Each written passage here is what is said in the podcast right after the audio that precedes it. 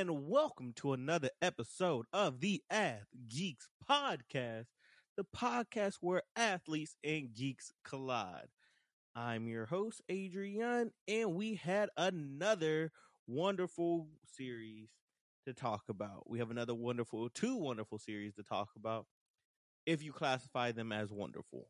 Here's my thing after seeing these first two games,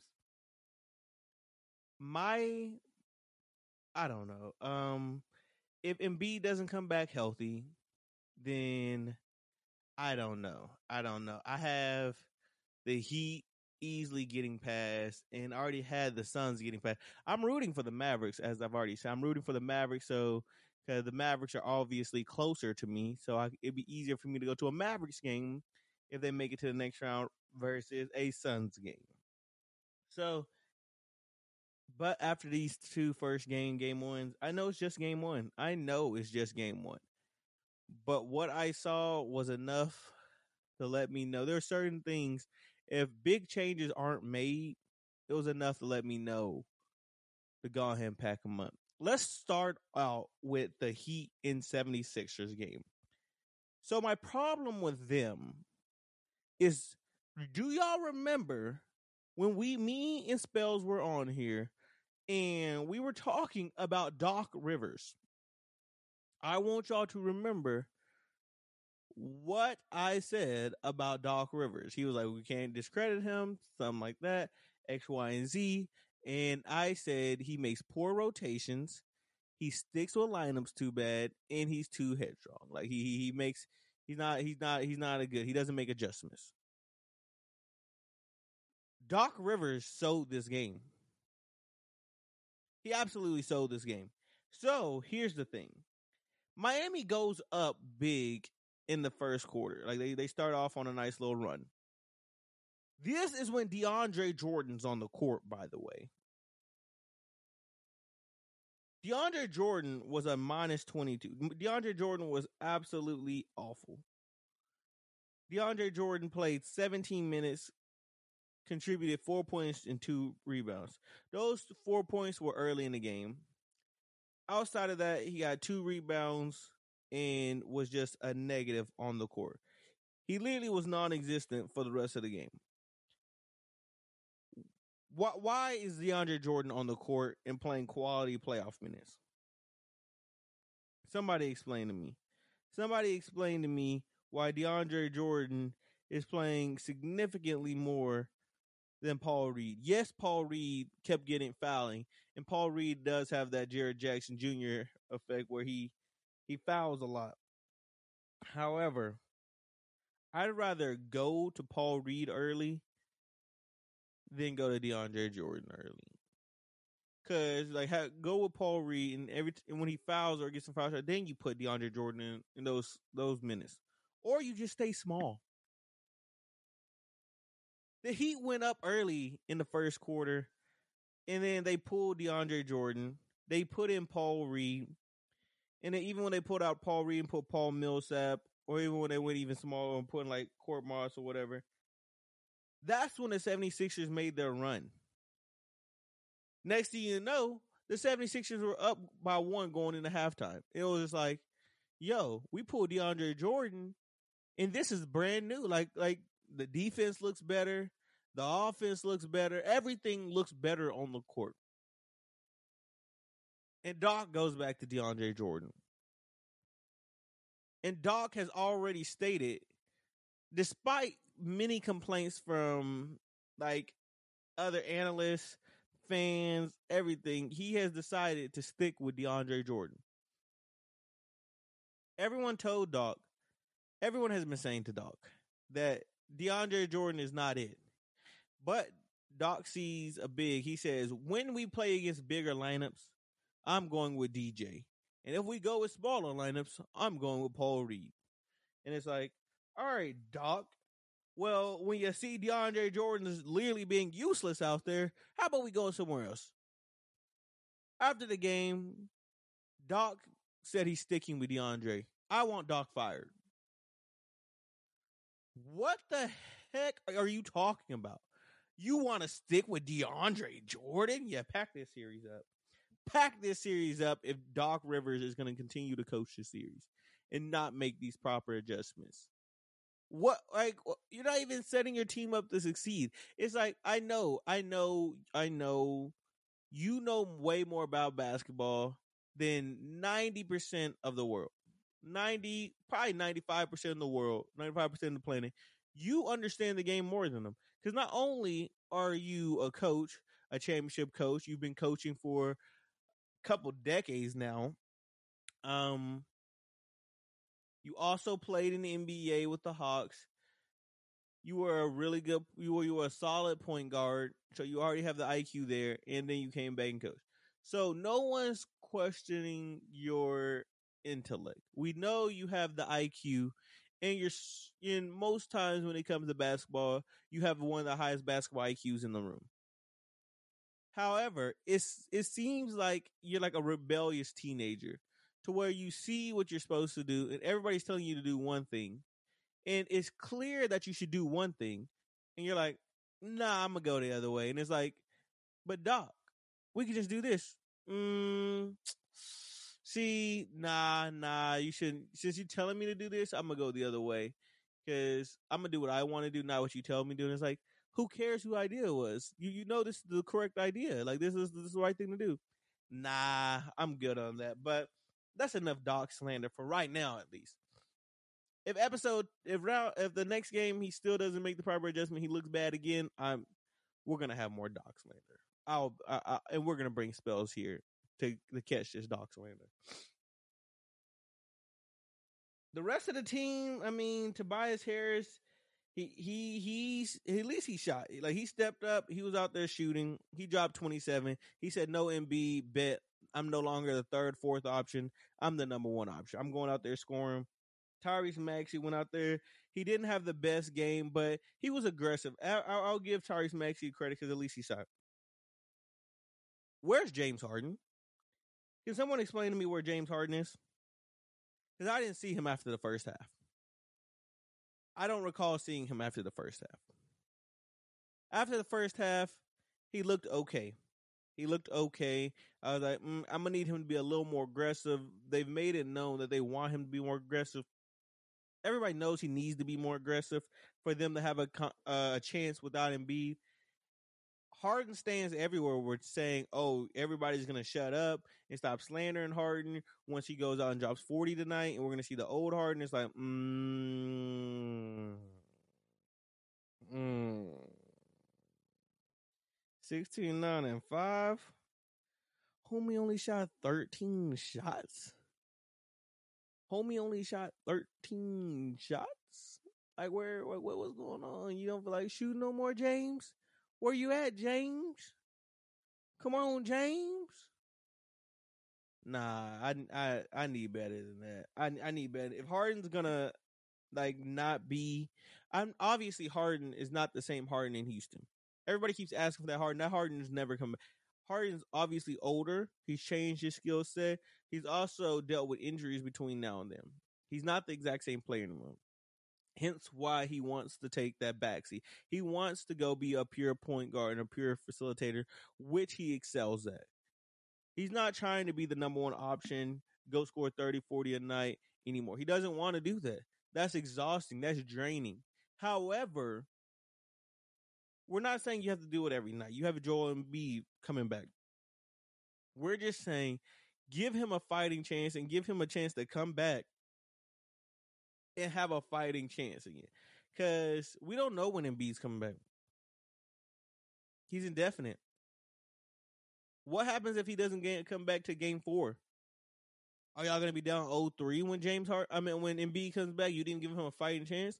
Or will you go out there and leave it all in line, try to drop 40, try to drop 60, try to drop 80. Try to just tap in for at least one game. You know how, you know, when people play, they're not the same anymore.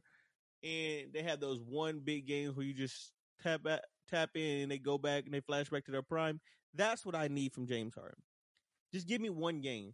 Give me one game so it's just at least like it's one one or two one when Embiid comes back and then y'all have a fighting chance.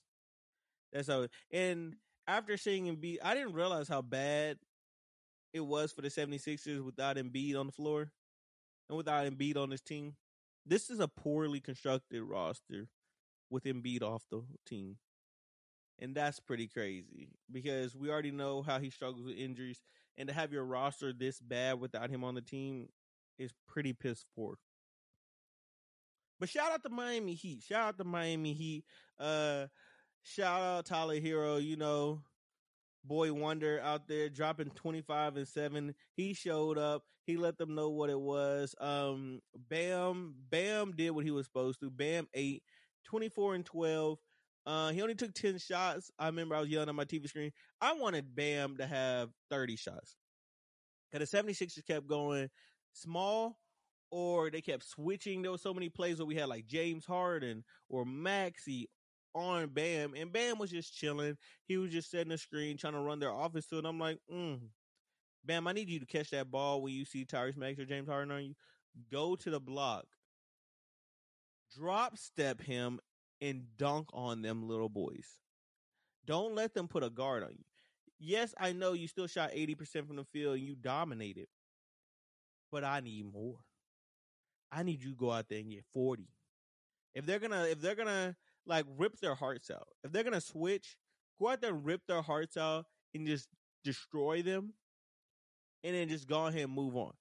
The more aggressive you get, is the less aggressive people like Jimmy Butler and everybody else has to be.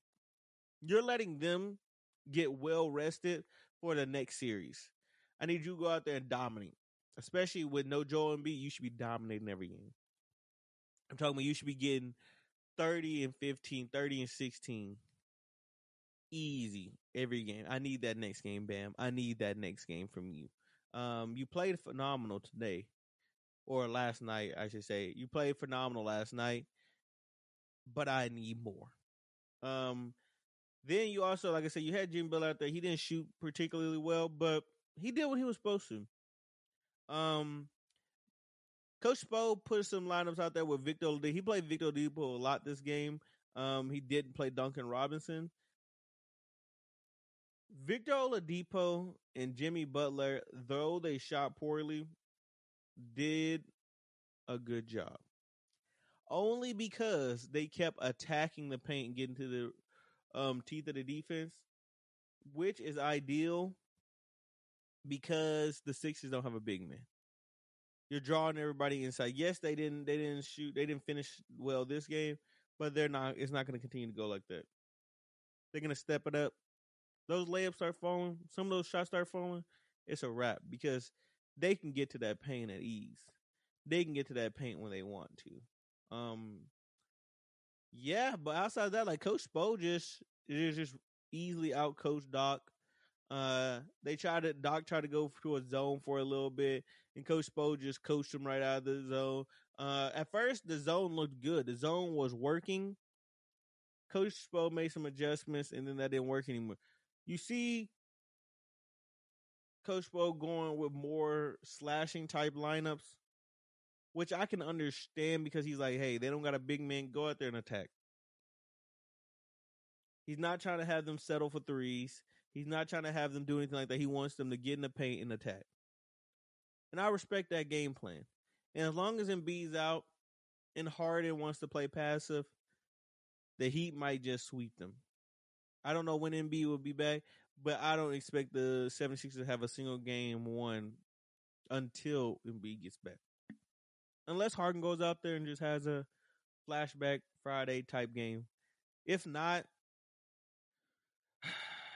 this is to be a disappointing series. And I wanted a more exciting series after watching tonight, or I keep saying tonight like it's not four in the morning. After watching last night, um, I don't know. It doesn't look like this series is gonna be as interesting as I thought it would because Embiid's missing. So let's go ahead and jump into the next game. Uh, we have Mavericks Suns. Mavericks Suns. This one was pretty interesting. Um, the the Mavericks learned pretty quickly that this isn't Rudy Gobert in the paint anymore. This isn't. These aren't the same perimeter defenders. And I said that. These aren't the same perimeter defenders. You saw they tried to go. They even tried. They tried to run the lineup with Maxi Kleber out there and run that five out small ball, and that doesn't work against this team because one, again, the perimeter defenders. You don't have Donovan. You can't just walk past Donovan Mitchell and then you're like, oh, an easy layup. So Rudy Gobert has to help. You're going past Mikal Bridges, Jay Crowder, Cam Johnson, Chris Paul, Devin Booker. Devin Booker has stepped up as a defender, and you're going against them. And it's like, hold up, I'm not getting to walk past them in an ISO situation. I can't just get past them easily. It's like, nah, you playing defenders now. You're playing defenders now. It's not the same thing. And when you go to that small ball, DeAndre Jordan, uh, not DeAndre Jordan, DeAndre Ayton is gonna make you pay. DeAndre Ayton had 25. He was the leading scorer for the Suns tonight. And DeAndre Ayton is like, hey, they're going small ball. Give me this ball, and I'm going to cook them. And that's what you have to do. And that's what I've always been preaching about Rudy Gobert. I was like, it wouldn't be a problem if Rudy Gobert could score. If Rudy Gobert could score, we wouldn't have a problem. If he didn't have brick hands and he could score, we wouldn't have a problem. Like, be like, hey, they're going small ball against you, Rudy. They're not going to hit every three. Hey, they're going small ball. All right, bet. Every play down the floor, you post up. We're to throw it down to you, and you're to either dunk it on that little small man, or you're to wait for the double, kick it out, and then we get an open three. Those are the options. You take advantage of that mismatch. I need you to take advantage of that mismatch. And if you can do that, small ball can literally get ran out the gym. Small ball literally gets ran out the gym. And because Rudy Gobert is not a people try to make it seem like Rudy Gobert is not mobile at all. Rudy Gobert can move his feet pretty decently on the perimeter, but there's a difference between moving your feet a little bit for like eight of the seconds on the shot clock for a quick switch, and you got to guard them for a little possession versus guard like getting a switch and guarding them the entire shot clock basically, or having them on the yeah, like I said, having them on the perimeter on the entire shot clock. You're like, all right, what you got to do that, and the Suns are a well-oiled machine. Like there was so many times where you see Rudy Gobert rotate and then nobody from the Jazz rotate to his man, and that's what you need to happen. Like we saw, like I was talking about in the Boston game, those times where you saw Rob Williams rotate down, and the wingman didn't rotate to the corner. And I was I'll talk about that last play when Marcus Smart was yelling like, "Yo, we got to have these rotations. We got to be a well-oiled machine. You got to rotate." And that's what the Suns did. They're like, "Hey, if you try to do this, we're gonna rotate." And then it's like, "Oh, well, this guy's not open no more." And then on Luka, we're gonna play drop coverage and make you score. And Luka's like, "Okay, I'm gonna go get 45." And they're like, okay, that's fine if you go get 45. What's the rest of your team going to do? They're like, oh, you thought Jalen Brunson was about to come out here and cook this? No, we're clamping that up. We're clamping. We're, he's going to have way more shots than point. He's going he to shoot for 6 for 16 and have 13 points. We can buy in on that. We can buy in on that. Spencer Dinwiddie is only going to have 8 points. Yeah, we we can work with that. We can work with that the your next best scorer is Maxi Kleber coming off the bench and having 19, but none of your ball handlers, your primary other primary scorers are gonna score. Yeah, we can rock with that. We can rock with as the Suns. Um, I think they're definitely happy with that. I think they want the they want to cut the Mavs threes down a little bit. But other than that, I think they're gonna stick with this game plan to where they're like, hey, Luka, you can go get 40, 50, 60, 70, 80 points for all we care you're losing this game because the rest of your team isn't doing it. We're not allowing the rest of your team to go out there and score. We're going to allow you. I mean, we, we obviously know we can't stop you.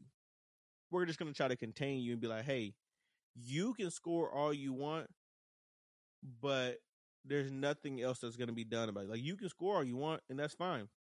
But the rest of your teammates aren't going to score, and we're just going to match you point for point. You come out here, hit a two. We have Devin Booker. We have Chris Paul. We have other players that are to step up. We're gonna we're gonna use our whole team. We're gonna make you only use you, and we're not gonna let anybody get a rhythm. And it's just gonna be very uncomfortable. I'm interested to see how the Mavericks bounce back from this one. Um, it should it should be very interesting. I'm not sure what they really do adjustment wise, because they just had to have their their players step up. But it's kind of hard when you can't get a rhythm, and it's hard when they're like, "Hey, we're letting Luka score, but the rest of y'all have to beat us." Then, like I said, the rest of them have to step up.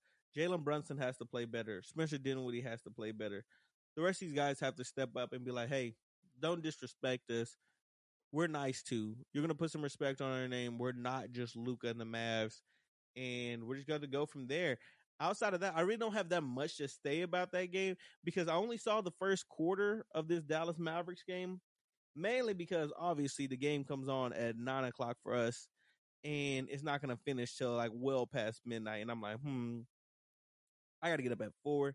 So I try to watch the first quarter get a little bit of the second quarter, and then I'm like, I'll catch the rest in the post recap, which is usually why I wake up. I wake up, um, I go back, I watch the highlights from the game, I go watch the post, um, the game review, like when they have the game post game interviews. I go back and listen to what everybody has to say about the game, see what they pulled away from it, and I'm like, okay, okay.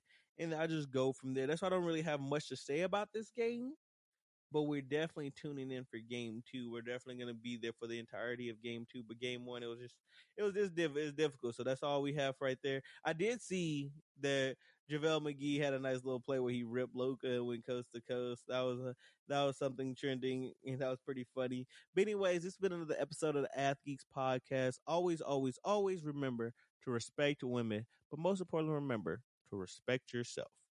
And we out.